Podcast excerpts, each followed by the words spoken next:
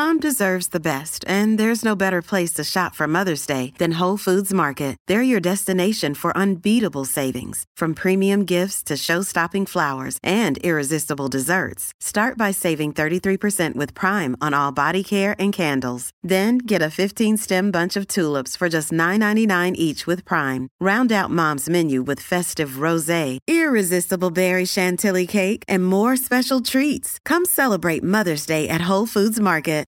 All right, I'm a genius, right?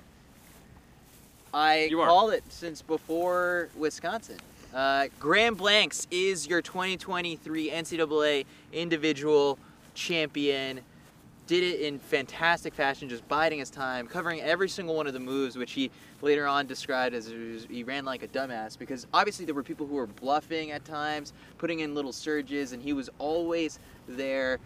The K repeats and the hill workouts that they've been doing in Boston paid off. That final hill with 300 meters to go slammed the door shut on Habtom Samuel and came away with the NCAA title. First Ivy League guy to ever get it done. I mean, clinic.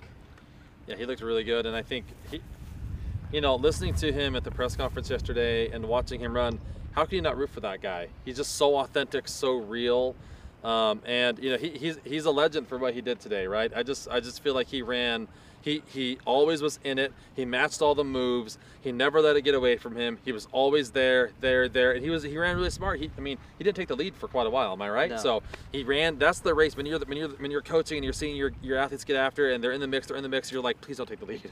please don't take the lead. like, please don't do this. You know. And and he didn't. And he ran so smart. And he took the lead at the right time. Then he, you're right. He slammed the door on and Habtom Samuel, and there was no creaking, creeping that thing open. It was done. So what does that say to you, I guess, about the potential here? He's super young. What is he, 20 years old? Yep. We've seen what he can do on the track, but I don't feel like that he's anywhere near his potential. It's not. eh, Let's not get too too excited and then like you know throw out that he's the next great thing. Potentially he could be, but I mean, what does it say for him to beat Habtom Samuel, who did super well at World Cross, took down uh, and broke Ky Robinson? I mean, what do you make of it?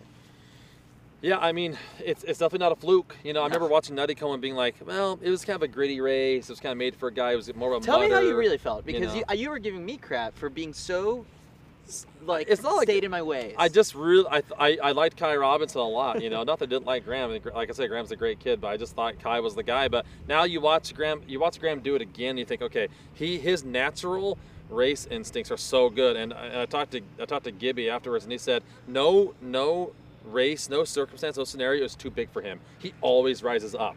And most of the time, most kids shrink. You know, they just they just don't have the mental fortitude to really. A lot of kids just don't have that mental fortitude to handle this the higher level. But as the level gets higher and as the gravity of the race gets gets larger and, and, and more and more intense, Graham Blanks rises up. And so I'm in. I'm all in. I'm a believer.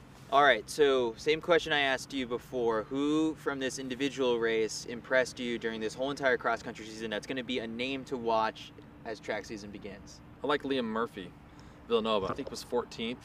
What I liked about him is he was more of a middle distance type. He ran the 1500 outdoors, but I think that you're going to see some some really solid 3K, 5K stuff from him as well. On top of improving that 1500, he fits that kind of mold that Marcus O'Sullivan's had in Villanova, like a Casey Comber type, right? Really solid middle distance stuff, but ran good cross. I think he's going to keep climbing, and he's going to be a guy to watch for. I'm excited to see all these guys back on the track in two weeks in BU. We came to Panorama Farms to see some goats, and we got to see Graham Blanks.